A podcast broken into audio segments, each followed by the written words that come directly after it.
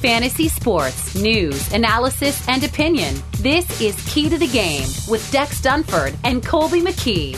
Welcome, welcome, welcome. This is episode 35 of Key to the Game Fantasy Sports Podcast. I am one of your hosts, Dex Dunford, and across the glass, he's the man. He runs all the electronic shit that I don't understand. His name is Colby McKee, and he's beautiful. Colby, how are you doing today? Wow, what an intro. I know. Levels are great. I'm great. We're down to Final Four in football, Dexy, and I can't wait for uh, a nice afternoon of football on Sunday. Yeah, it should it should be a good one. Yeah. You know, my, my Seahawks lost, so I'm a little bummed right, about that. that, but- was a tough one. I know uh, you and another fellow coworker upstairs were, were harping about that. I mean, I mean Atlanta's offense. We did talk about that, and uh, very, you know, very impressive there in the Georgia Dome. That stadium got loud. I think I mentioned that to you as well. Uh, they were talking on the broadcast about it not being a loud building to play in, and you know, last week definitely proved different. And Seattle just could not get uh, things together. Yeah, I mean, buildings always kind of get loud for the playoffs, though, no matter what True. sport you're in. Like, I always remember the Flames.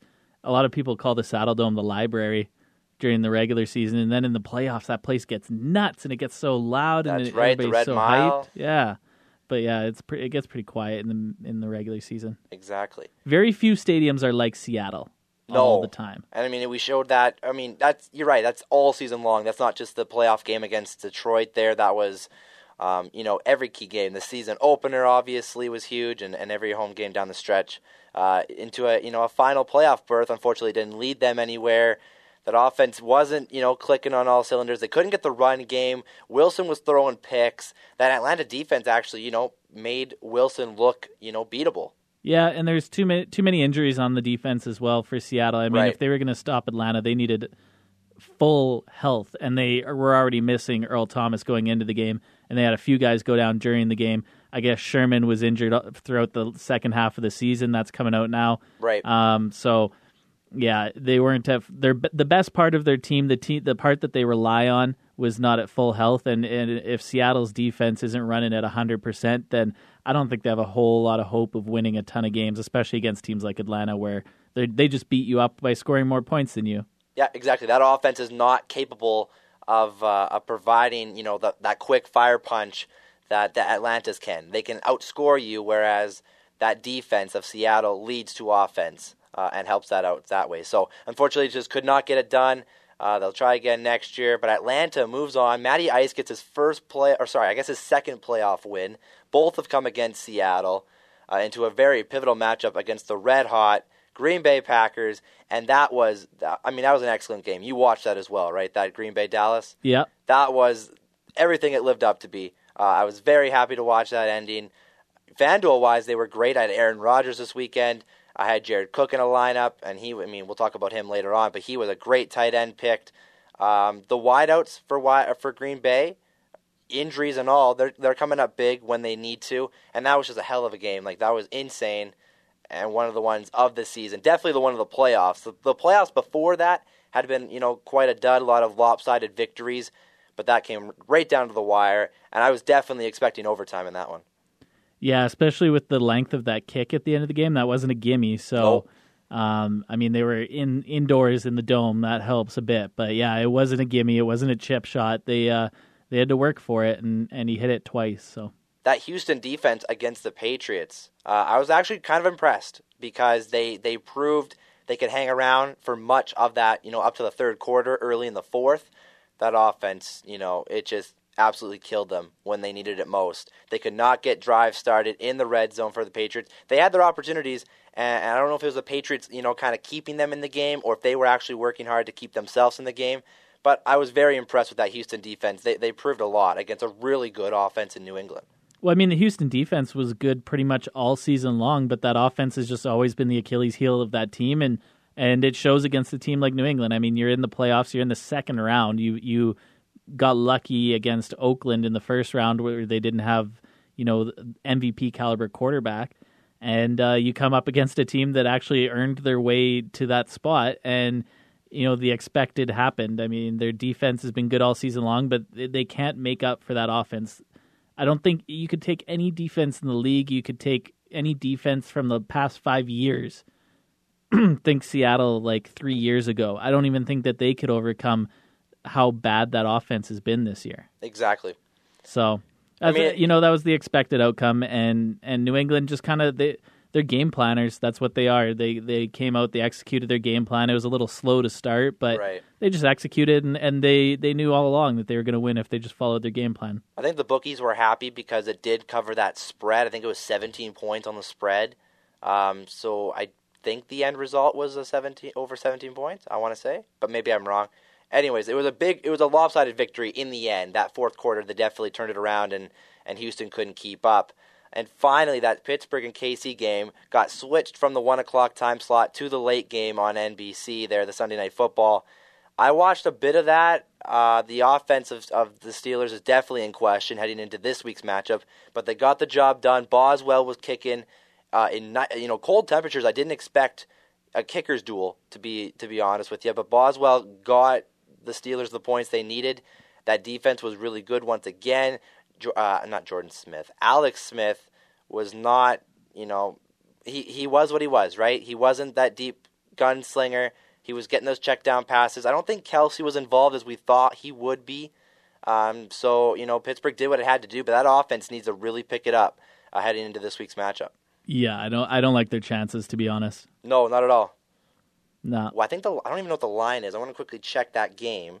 Um, I think obviously Patriots are favored in Foxborough. But I mean that the offense here it's so hit and miss, but when it's on, they have the ability to probably outscore the Patriots in this one. I, I don't I don't count them out completely.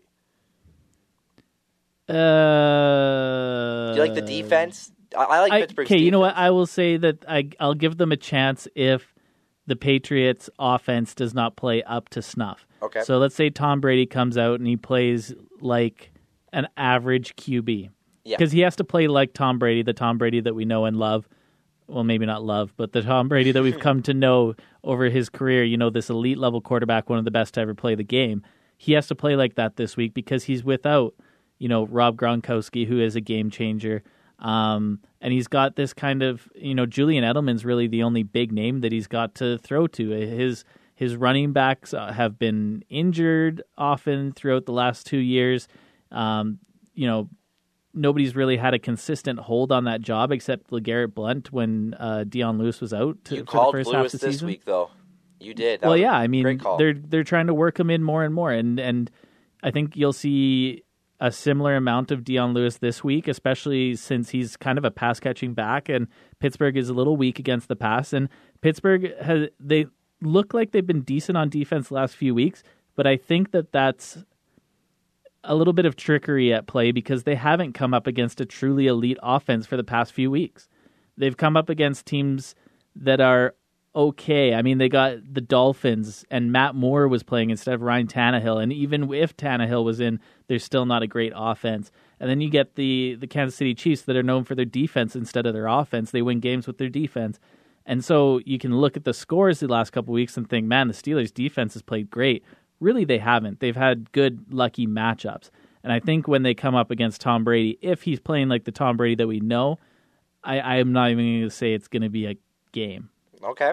No. But if he comes out and he plays like an average quarterback or below average or he has an off day, then I could see the Steelers take advantage. I mean, really, at that point, if Tom Brady's not slinging the ball as well as we know he can, that takes away a lot of your run game. I would say New England doesn't really have an elite level running back. They've got good running backs, but nobody elite that can break the game open like a Le'Veon Bell, for example. Um, so you know, if Tom Brady's off, your whole your whole game plan is off, and they are a game planning kind of team. So that's the only way I see it not working out for New England. I mean, Brady does have his faults uh, in these conference games. Last year, or these championship games, AFC championships. He lost to Flacco in Baltimore. Uh, he's lost to Peyton there last year in Denver. Uh, he and th- those are both performances where he wasn't All Star Tom Brady. He was average. Uh, and he so you know he's got this little bit of history. Uh, if you're a Steelers fan and you know you you want your team to win, um, he's shown that in the past that you know sometimes he's he doesn't show up for these big games. Uh, I mean he's he's Super Bowl Tom. He's got the rings and such, but as of recent recent history, he's had a little bit of trouble getting past this championship game. So there is hope for Steelers Nation. The line's five and a half. Patriots are five and a half point favorites. So that's not even a touchdown. So it's not a touchdown. And the other game, Green Bay and Atlanta, Atlanta's favored at home by five points. And what's the over under on that one? Uh, the, yeah, very high there in Atlanta. It's 60 points. Wow. So that is got to be one of the biggest ones, even of the regular season. We're talking 60 points, and that's why we're talking FanDuel.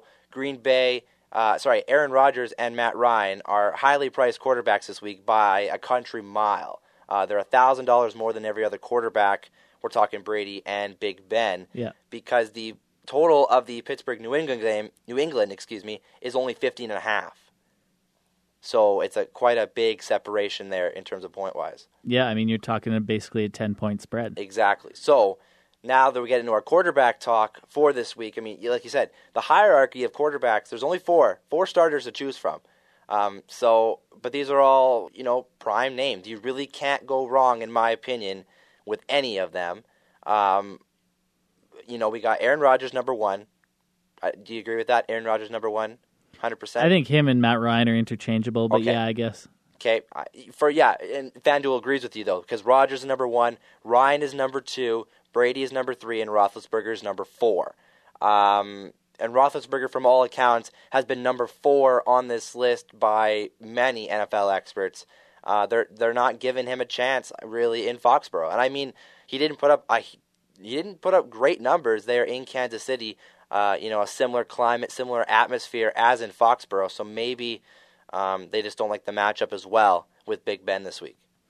Yeah, I uh, I could agree with that hierarchy. Um, I think Tom Brady, or sorry, uh, I think Aaron Rodgers and Matt Ryan are going to be t- very highly owned. A lot of guys are going to be all over them.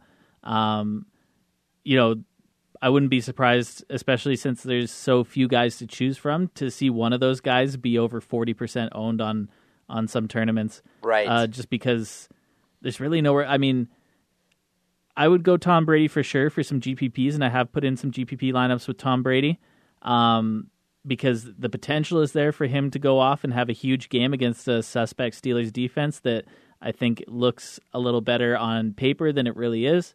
Um, I don't know if I'm going to be touching Roethlisberger too much this weekend, though. I don't. You're right. I've got three lineups. All of them have Brady this week.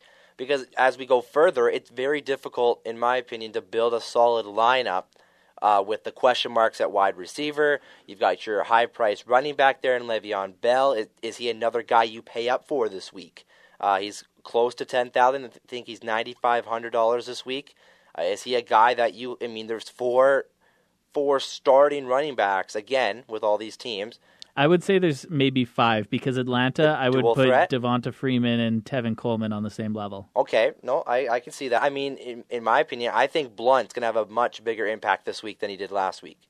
I'm I'm really high on on LeGarrette Blount this week, at least equaling the carries and the touches that Dion Lewis gets. He's not going to be Lewis is not going to be the the bell cow. He's not going to be the number one guy this week, in my opinion.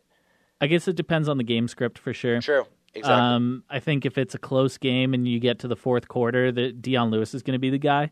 I think if they get out ahead and they just want to keep running for first downs and wear out that clock and not give Ben Roethlisberger and Antonio Brown and Le'Veon Bell a chance to break the game open, then you're going to see a lot of LeGarrette Blount. Yeah. True. And I mean, he was coming, apparently, he was a little bit injured last week as well. So uh, another week to prepare uh, and treat that injury. What I think, oh, it might have been an illness. I can't remember what exactly. I believe he was. Yeah, he had an illness. Was he it an illness? Yeah. So there you go. So Blount, you know, hopefully is has uh, got those home remedies going and might become a more focal point of that offense. He, you know, he's had games plenty this year where he's had over 18 touches um, and that opportunity to run the ball for New England. You're right. Game script's going to be big in this one, uh, and that's going to have to. Uh, we'll see how that goes. Green Bay wide receivers just transitioned to the other game. Uh, we we know about Jordy Nelson. Uh, today it comes out that Davante Adams has an ankle injury, and uh, Geronimo, the new one, Geronimo Allison, the wide out there for Green Bay, is also dealing with a, another injury as well. So you look at all these guys. You know, Randall Cobb, in my opinion, becomes way more valuable at his sixty. I think he's sixty five hundred bucks this week you know, question marks about Davante Adams. Do you use Geronimo Allison? You know, if Jordy Nelson plays, what what do you feel like those those Green Bay wideouts, and how are you viewing them this week in your lineups? Well, it sounds like Davante Adams is going to play. So, Right. just at what level is he going to be playing? Is it going to be 100%? Is he going to be 80? Is he 50? I don't know. Is he out there?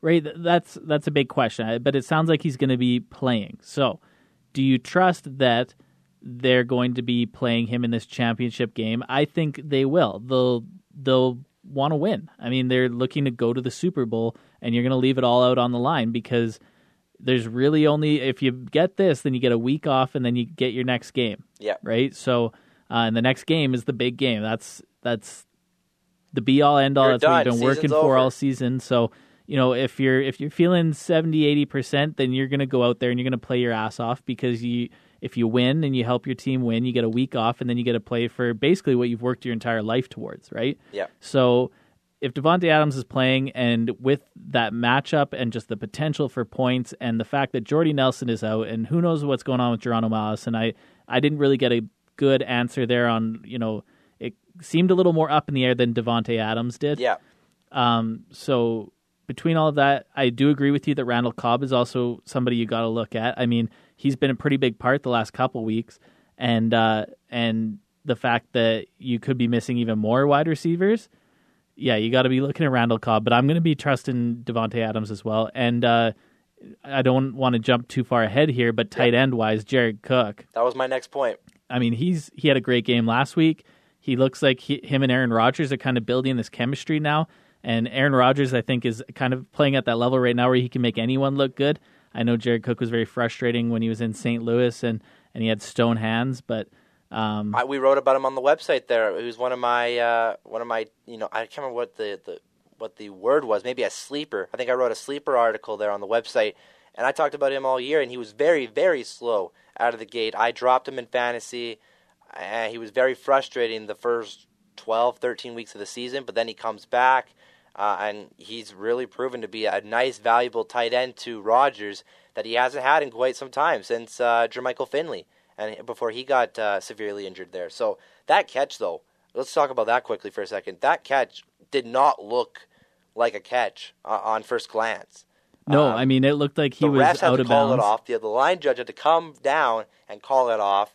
But I mean, that was twinkle toes there on the sidelines, and, and everything you can imagine there from Rodgers to Cook. That was uh, that was an insane play and something that we'll be talking about for a long, long time. I mean, it basically won them the game. It did.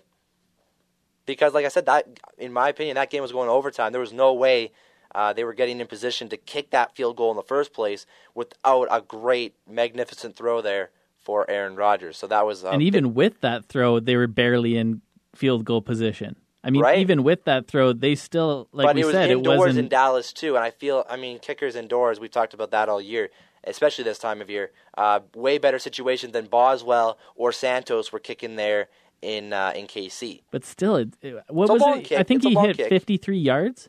I mean, that's Yeah. that's a long kick. after just giving the Packers the lead, what two minutes earlier, game wise, two minutes earlier, uh, with another 50 plus yard kick. Yeah. And then Dallas comes back with Bailey, kicks, I think it was a 35, 40 yard kick. It wasn't super, oh, maybe it might have been long too. Anyways, the kickers, I also had Crosby in a lineup this week, and he was very slow with only a couple extra points until the end when he had those two 50 yarders.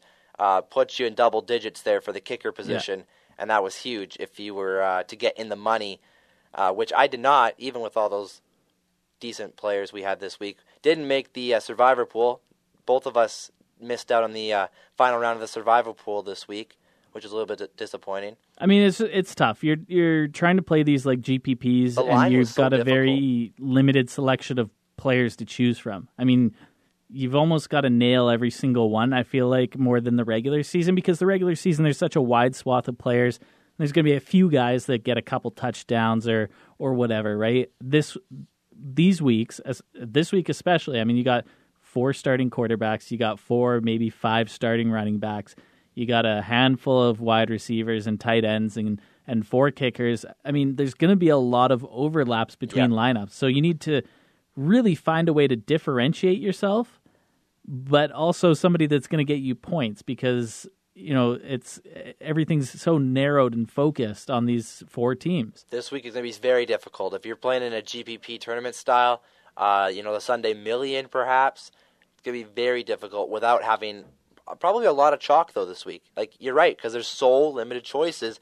How you know are you going to differentiate differentiate yourself with Big Ben because he's probably the the lowest of the totem pole of quarterbacks? Are you going to go with a, a LeGarrette Blount? a James White, perhaps.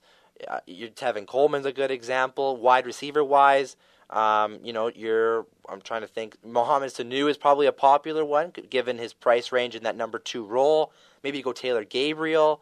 Geronimo Taylor Gabriel Allison. is questionable this week. That's right. Well, there's so many questionables. Like every second player on FanDuel is questionable. Yep. Um, it's like Julio, AB, then Jordy Nelson, then somebody, Davante Adams, somebody, and it's just a lot of question marks uh, in the wide receiver wide receiver ranks. Maybe an Eli Rogers if you're feeling really frisky, uh, going really deep in the vault. Chris Hogan. He's questionable too. Hogan so is... I had a lineup. Let me tell you about this. Okay. I had a lineup set up. I set it up earlier this week, and uh, I saw Davante Adams was questionable, but you know, I, I threw him in there anyway. You can always change it down the road if you want. That's right. And I put him in there with Taylor Gabriel and Chris Hogan. But neither of them were questionable at this time. Okay. I look at it today, I see Davante Adams questionable, Taylor Gabriel questionable, Chris Hogan questionable. Hogan's the new one because I have definitely seen um, definitely see Geronimo Allison today. I definitely see Davante Adams. And who was your other one? Taylor Gabriel. Taylor, I've definitely seen Taylor Gabriel. So Hogan must be the new one in my. I haven't seen that. Yeah, and so I don't know. It, it didn't sound really bad when I read the update. Probably just an off practice, yeah. Yeah, so you know I'm gonna leave it, and we'll we'll see as we get closer. Obviously, there's no Saturday games, so I don't have to worry about it until maybe Sunday morning. Right. But uh, yeah, I mean, just hmm. I set up this lineup, and, and like you said, it's it's tough to differentiate yourself, and I was trying to do that with my wide receivers. I felt like I did a decent job of that with and you know, I obviously paid up. I think I got like Matt Ryan and Devonta Freeman, and I think Lev Bell maybe. So I paid up for those three positions, and I thought I differentiated myself. But now all of them, who knows? They might not play. So. That's the part, right? like you said, your quarter. So that's a huge chunk of your salary gone in three players. Yeah. Matt Ryan over nine thousand. Lev Bell over nine thousand, Devonta Freeman over seven thousand, I believe, or eight thousand. That's a huge chunk of your salary. So, like, I'm interested to see what your top wideout is in that lineup. Like, well, Davante Adams. Davante Adams is your top guy at like you know seven. I think he's seven thousand. So very tough though. Uh, if you're going for the high price quarterbacks to fit in everybody else. So uh, it's going to be interesting. Nice, you know, puzzle matchmaking, trying to to make things work. So um, any other guy? I mean, tight end. Quick, I want to touch on tight end. So we talked about Jared Cook. Uh, you went with Toilolo last week, who did yep. absolutely nothing. Nothing. Uh, I went with Bennett in a lineup who did absolutely nothing. Those guys are both available this week. Uh, and the other one, Jesse James, there in Pittsburgh. Um, but Ladarius Green uh, is practicing in a limited session, so I don't know about his status. He could be the number one guy there. I think they would much rather have Ladarius Green as a, a nice receiving option. But of the of the tight ends available, Green was probably not Green. Sorry, James was the best tight end outside of Cook last week. He had, I think, he had five catches for 80 yards, uh, and he actually put up way more points than any of the other options available. Yeah, I mean, the tight end position all season long has been tough. I hate and it. I hate it. Absolutely now that we're it. narrowed down to four teams, last week we were at eight teams. you know, it's you take already a limited position and you limit it even more. Are you forced to go cook this way, like this week? I don't think you should ever be forced to do anything, but it, that's definitely a pretty good idea. Like it's you're right, and price. But you know what's going to happen? I mean, it happens every week. There's some chalk, and who knows? Maybe Cook has a good game, but there's going to be somebody that comes out of nowhere, whether that's from the tight end position or elsewhere, and they're going to grab a touchdown or, yeah. or get eight catches for hundred yards or something silly like that and we're going to be sitting there saying, "I wish we had him in my lineup. Why didn't I do that? Why did I overpay but, for I mean, Cook?" Yeah. The the reason you're going to pay for Cook is because he is the safest option on the slate this week for sure. Right. Exactly. So, uh, and quickly, I don't have any other guys. Any other guys you want to mention in your lineups that you've seen? Any guys you like? No, I think the biggest thing this week is is go play around, see what you can do with the salaries that are there for you. I mean if you're going to pick one of those big quarterbacks, you got to do some tinkering somewhere else in your lineup. So play around with it. Keep an eye on the questionables. the inactives. Make sure you're on top of that because uh, that could that could honestly be the difference if you're on top of the news. You know, with such a limited number of players, um, you're going to want to be on top of the news and and just differentiate your lineup that way with a little bit of extra last minute research. I think is is going to be that's important every week, but more this week than ever. There's gonna you're right. There's gonna be a guy, a wide receiver, a running back, a tight end that's gonna come out of nowhere, surprise us all. Even in the Super Bowl week, we'll touch on that. You know, obviously in a few weeks, but there'll be a guy that uh, comes out of nowhere. Uh, and, and, makes a, a significant play for one of the four remaining teams. So, looking forward to another weekend of football. We got a few more left. We got to cherish them for all they're worth because then we got the the long off season and the rumors of Tony Romo. Where's he going to go?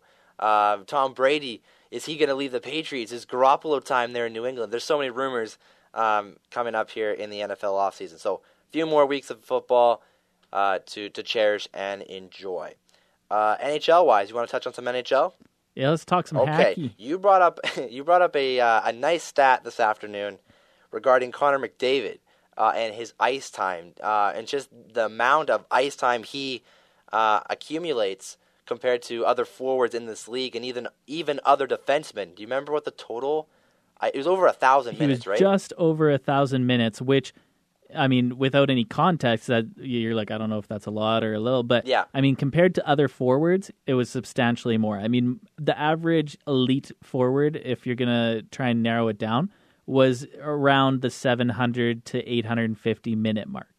Okay. And so Connor McDavid has played a full 150 minutes more than some guys like, you know, we're talking Joe Pavelski, we're talking um, Tarasenko. Like these guys Malkin. all Malkin exactly. Kane Crosby was up there. Kane Crosby. was up there. Kane was up near where Connor McDavid was. Right. Um, I think he actually maybe had a few more minutes than Connor McDavid, but Okay. he those two were kind of the outliers of the forwards, and then you had everybody else that was you know substantially behind. I mean, it's almost like Connor McDavid's played two extra games over some of these guys, three extra games. Three. That's right. Um, so I found that interesting, and it makes you wonder. You know, he was injured last year, missed a lot of time last year, and obviously he's been elite every time he's been on the ice. But uh, you know, can he maintain this a full season? Can he maintain the pace he's going at for a full season? I mean, he's an elite level player. I have no doubts. But you have to wonder. I mean, we haven't seen it from him. We haven't seen him in the NHL handle you know, we're basically halfway through the season, handle over a thousand minutes. So can he play over two thousand minutes in the regular season and keep the pace that he's got going, which is obviously a very good pace. League leader in points, absolutely. Uh, But as a- as- points p- points per sixty, he's not very. I mean, he's quite a bit down the list because he plays so many So, minutes. that's right. He does have a lot of points, but he's you know he's way down the list from guys like Tarasenko. Exactly. No, for sure. I mean, that game last night against Florida, just because we're recording this on a Thursday, that put him over 100 points uh, in 92 games for his career. So he's only played 92 games in his career, not a full season like you mentioned with the injury. Uh, but he's in, you know, he's still in elite company. Only three guys have beaten that mark, uh, and we're talking Crosby, we're talking Malkin, and we're talking Ovechkin. Those are the only three that have scored 100 points in fewer games. So that elite, you know, but all this ice time is also leading to all of his chances that he's getting. The breakaway there in overtime, all the apples that he's getting, uh, all this ice time. You're right, is is leading to these chances, uh, which is only going to improve improve his fantasy totals and improve his, his uh, fantasy stock. So. You hope so. You hope that you know he's starting to grow and mature and, and handle all these bumps and bruises. He's looking like just watching the Calgary uh, Calgary Edmonton game last week he he's looking like a force out there. Like he's not a, a skinny little kid, in my opinion. He he looks like he belongs. He looks huge. He looks fast, uh, and he looks like a grown adult there on the ice. So I don't have any doubts about him uh, holding up because you know I mean knock on wood, knock on wood, Oilers fans that this is not gonna uh, you know be an Eric Lindros type situation. Uh, him being all fragile and such because he's great for the league. He's so fun to watch. Coming from a Flames fan, I enjoy watching Oilers games uh, when we when we do battle. So I, I do love I love watching McDavid. Okay, counterpoint to that. What? The Oilers have played a ton of overtime games. Yep. So a lot of his minutes have come three on three. If the Oilers start to finish some games in regular, uh, obviously in regulation, Yeah. um, then he's going to get less ice time. So that's less opportunities for points. Okay. Um, maybe they start to look at these numbers and they're you know they're in the playoffs right now. So now they've they have to be thinking about round one of the playoffs and a playoff run, right? The way that they're playing, they have to be thinking about that. Not at this point, no. Yeah, they do. They're in the playoffs right now. Okay, but there's two months still to play. I know you, you obviously have to play it out, but they could be thinking, okay, maybe instead of him playing another thousand minutes in the second half of the season, Yeah. maybe we want him more like, Six hundred. or maybe even a little more than that, 750, 800. But Yeah. that's 200 minutes less than he's played. Uh, You know, if you're to compare half and half, and I realize that's not a perfect comparison, and it's not quite halfway, or we're a little past halfway, I guess. Yeah. Um, But I mean, so maybe he st- gets a few less minutes. Maybe they try and roll four lines a little more because also they have to be able to do that through a playoff run. Yep. Right? No team has ever showed up to the playoffs with two good lines and then dragged along two other lines. Every team, you can go back through the last few Stanley Cup winners.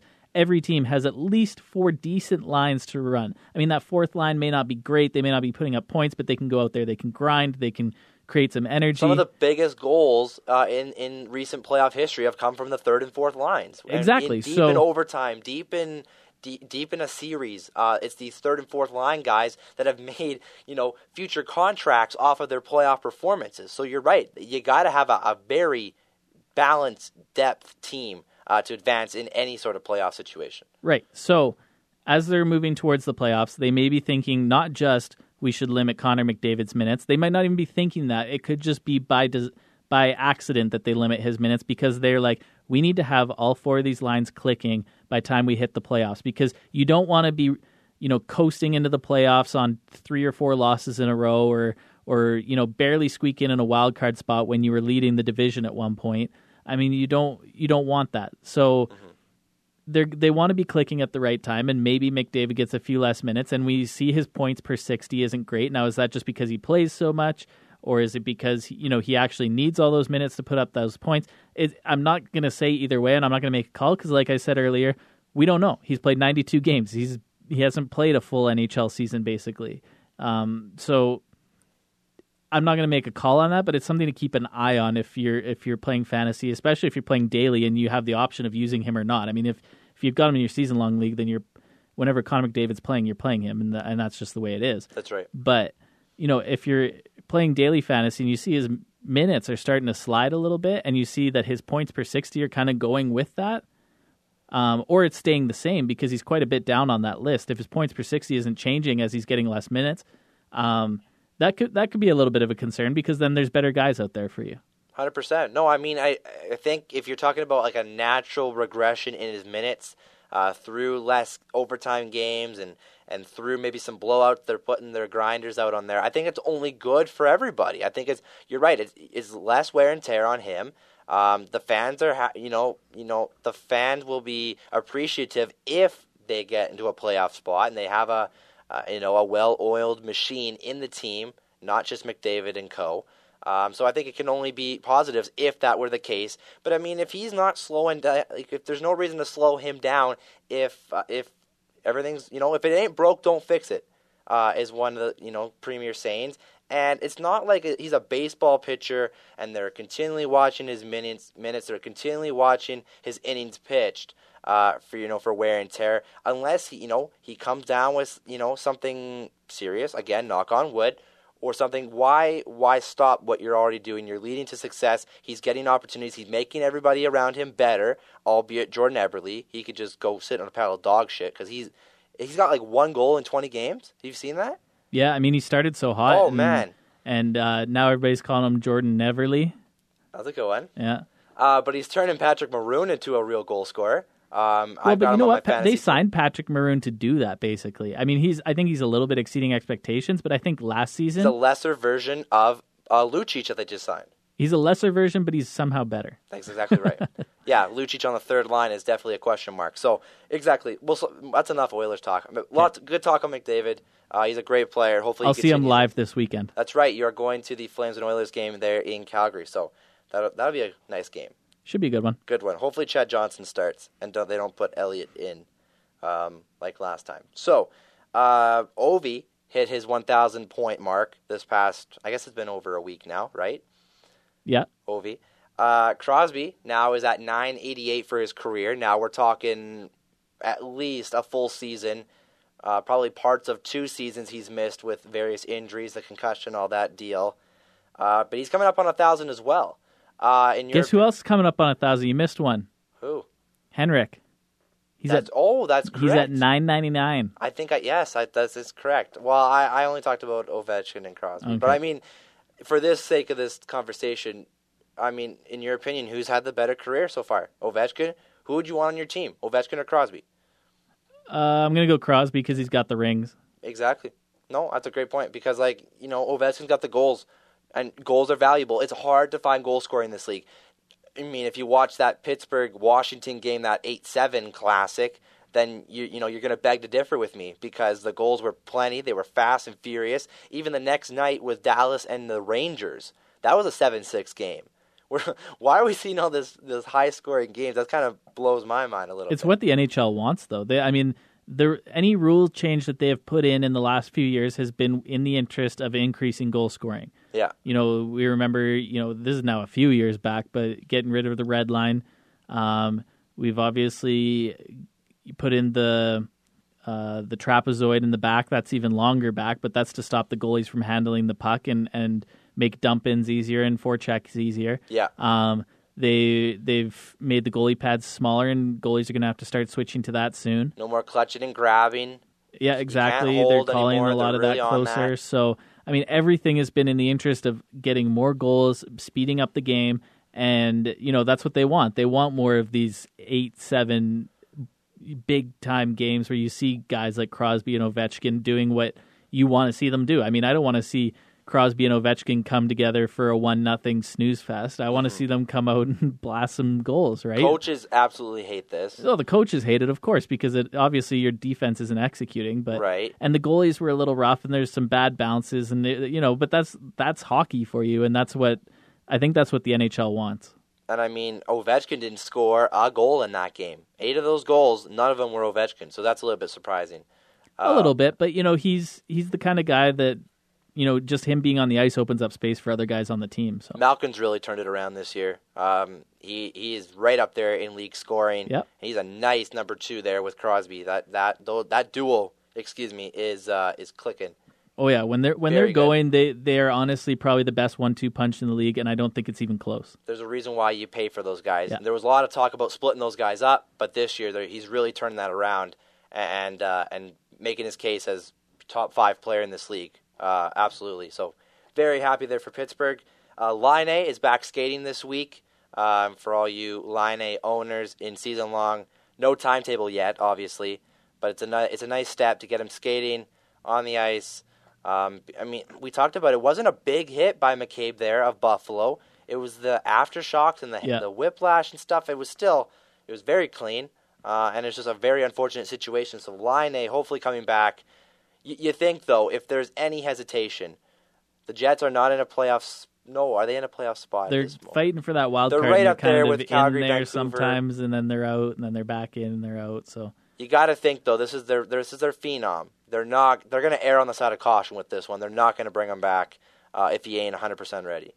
Well, yeah, and especially with that goalie situation there. I mean, they've got other things to figure out before they need to worry about Laine scoring goals. I mean, it's a shame to see because he's in the Calder race, and you know every game that he misses, uh, Auston Matthews pulls further ahead, and and Matthew Tkachuk inserts himself in that discussion a little more, and and uh, maybe he's he's missing out on a Calder trophy, but uh, you know a, a rookie season trophy is really it seems big for him right now, I'm sure, but you know, next season he'll he'll want to be 100% healthy and and down the road for sure. So, He's got bigger goals in mind. All these guys got bigger goals Yeah. in mind, and we've seen plenty of Calder Trophy winners uh, who account to nothing in this league. So it, it can go either way there for uh, your star rookies in their first year. And finally, we talk about playoffs. We talk about Winnipeg being in there. We mentioned Calgary is in the mix. Vancouver, Edmonton in the East. Toronto is in a playoff spot. Ottawa's in a playoff spot. Montreal is obviously leading that division. We got six out of the seven teams uh, that are, are considered in the hunt. Uh, and that's quite a surprise there uh, from what we've seen last year. And it's a very nice surprise watching these games, uh, whether it's Sportsnet or TSN, you know, any of the major networks. Every game is important heading now towards the trade deadline, obviously towards the end of the regular season. Uh, and fantasy wise, all these teams have players that you can insert in your lineup and feel confident about each and every night. Yeah, um, I think Vancouver is going to be one of the odd outs looking in. They're it's gonna, crazy where they are right now, though. Yeah, and uh, you know they started pretty good with that four win streak to begin the season, and then it fell off a cliff there with what the nine losses in a row, I think. And, I think so. And yeah. they're kind of back on it now, but they're so streaky, and I just don't see the talent or the depth. I mean, we were just talking a few minutes ago about you got to have four lines rolling if you want to go anywhere in the playoffs. I just don't see how Vancouver can roll four good lines again. You know, if they squeak into the wild card, then they're going to be playing a team like Minnesota. Yeah. I don't see them being able to roll four lines against Minnesota and come away with any sort of success. No, not especially with the goaltending. Uh, Minnesota's goaltending is excellent. Vancouver's is is far from excellent, in my opinion. I don't think Yeah. uh, they have not shown that record to be uh, to be truly indicative of what the Canucks are. But in in saying that, they're in a spot to win. The fans have shown in Vancouver that if they don't win, if they're not showing like they're going to win, they're not going to show up. Oh yeah, they are probably the most fair weather fans in the entire league. Very, very. Now that they're doing in, doing decently well, it looks like that arena is full again or getting fuller. Uh, so if your ownership, your management, you're not taking this away. If you have a shot to get into a playoffs, get a few home games, kind of like the uh, Sacramento Kings in the NBA, which we'll touch on later. Um, you got to keep the core. You got to keep the nucleus of this crew around uh, and, and give it one last go, I guess. And I think most hockey fans want them to tear this down if they can, but management's going to have other things to say about that. And uh, I, don't think they're going to abide by the fans' choice. They're going to keep going and, and maybe add a piece potentially at the trade deadline. I don't think they can tear it down though. The the time for tearing down the Canucks was a couple years ago. Um, the Sedins, I don't think anybody really wants to take them on at this point in their careers. Um, I don't think anybody really wants Ryan Miller at this point. You know, and then who who else beyond that has a ton of value? Loui Eriksson, I guess he's starting to play a little better, but he started Bo so Horvat's bad. your young guy. Well, but you can't trade. I mean, if you're going to blow up the Hmm. team, then you can't be trading away guys like Bo Bo Horvat, or else you're going backwards from what you're trying to do. Brandon Sutter they just signed. he might be a piece that a playoff team could be looking for, and that's one that you could maybe, you know, part Rent with. out. But Well, he's but not again, a rental though. You're right. He's he's a big time. De- he's a big ticket. yeah, I mean, you know, you- the team would have to see themselves as a contender for a few years and and want Brandon Sutter for a few years. But I just I don't see Vancouver be even if they wanted to blow it up. I don't see that they could do it unless they got pretty bad returns for everybody that they trade away. Right. No, 100%. So we'll see about Vancouver. I like where Toronto's at. I mean, they're talking about potentially trading JVR, who's had a very good fantasy season, um, and, and his deal, because he's not with that young nucleus. Also, Tyler Bozak is in the trade questions um, for those for those two. So um, it's interesting to see where Toronto goes with that. If they think they can compete, they're getting better goaltending there with Freddie Andersen uh, in that. He's been a top 10 goalie, I'd say, this year uh, both Yep. season long and uh, in daily fantasy. So a lot of question marks and a lot of uh, promise there for Toronto. Whether you really go for it this year, keep that core together, or you look to uh, to add more pieces to your future uh, young plans. So. Um, I just want to quickly wrap up with NBA. We talked about it as we were coming down. It's All Star tonight. Is the All Star reveals, uh, and by the time you're listening to this, you definitely have, are knowing the names that have made it uh, for both the Eastern and Western Conference. But we'll pretend like we're breaking news here. Breaking news here on Key to the Game. The Eastern Conference has been announced, as always. It is in the guard position. It's Kyrie Irving of Cleveland, DeMar DeRozan of our Toronto Raptors. Well, I'll call it ours. We're Canadian. Yeah, Our boy DeMar. Uh, Giannis Antetokounmpo is making his first All Star game. The Greek Freak. I love that choice. Uh, Jimmy Buckets, Jimmy Butler of Chicago, and the King LeBron James of Cleveland. So those are your five All Star starters in the Eastern Conference. Uh, do you know the Western Conference? I'll give you the Western Conference if you can remember it. Um, well, I remember you saying how Westbrook wasn't going to be a starter. That's one of the topics, you bet. okay, so we got Steph, Steph Curry's made it. we got Durant, Durant has made it. Harden, Harden has made it. He's a second guard spot. uh, we've got Kawhi Kawhi Leonard, you bet. We have the big man. And Anthony Davis. That is correct. Of the New Orleans I'm surprised Pelicans. I remembered all that. That was good though. I was actually really impressed. Um, I'm a little bit sh- shocked about Boogie Cousins. I think, in my opinion, it was either Davis or Boogie Cousins in that uh, forward slash center spot. Obviously, with you know triple double man, Westbrook is not a starter in the All Star game. That's kind of surprising to me. Although the fans, Curry was the highest vote getter in the Western Conference. So if you're talking popularity vote, you're talking Curry with the uh, the mixing of the fan vote and the media, or sorry, fan players and media, excuse me, all getting a little piece of the pie. And Harden was there at number two. So, you know, well, obviously DeMarcus will be on the team. Westbrook will be on the team. Lowry, do you think Lowry gets in as a reserve there in the Eastern Conference?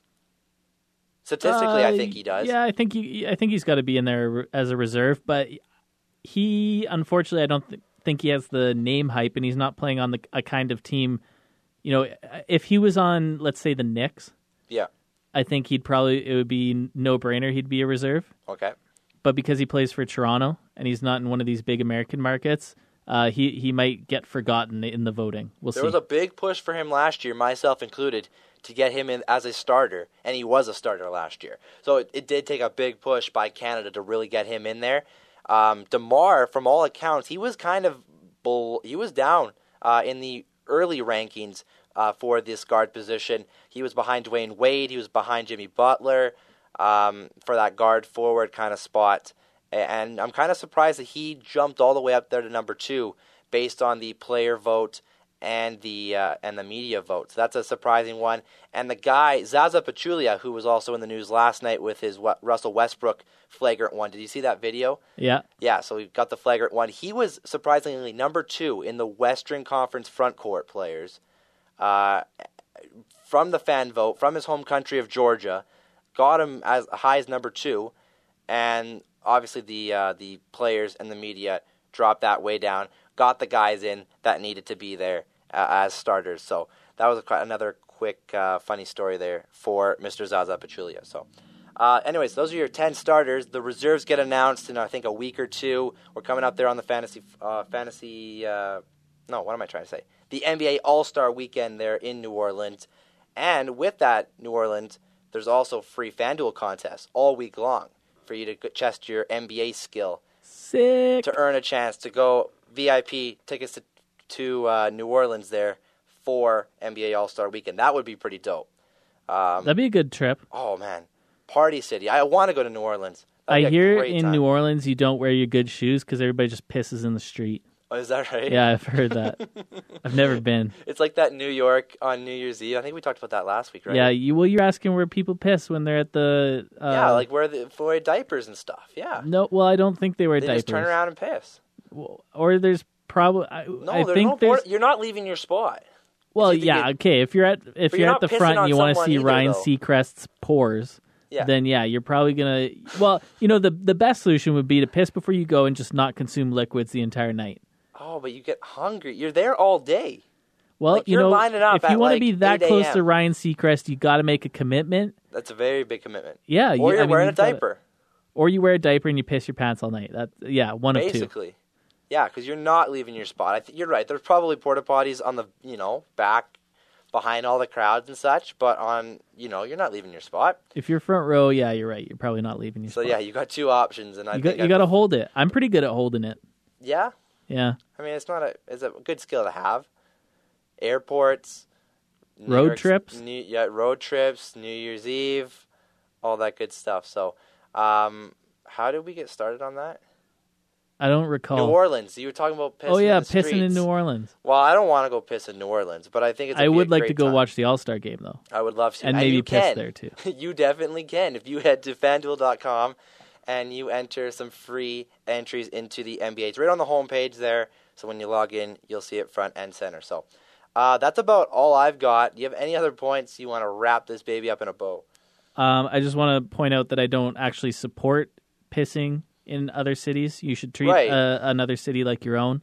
Yeah, do you think I'm gonna go piss outside my front street? No, No, no. So why would you do that in New Orleans? So don't be better. be respectful of New Orleans. If if you win this FanDuel competition, be respectful of New Orleans and Even if it's Mardi Gras, even if you got other people around you that are doing it, you know better. Yeah, you know what? Be the bigger man. Ask to use the washroom. If you have to buy a soda from a business so that you can go in there and use their washroom, then you do that. Exactly. Keep Simple. keep a couple ones on your on, on your. Common person. courtesy, folks. Common courtesy. All what right, we've talked. Uh, we've talked some bathroom habits. Let's get out of here because the Flames game is starting. That's right. Have a good one. I'm Dex Dunford. He's Colby McKee. Enjoy the football this weekend. We're signing off. Thanks for downloading this episode of Key to the Game. Subscribe now on your favorite podcast platform and visit keytothegame.com for past episodes and in depth articles.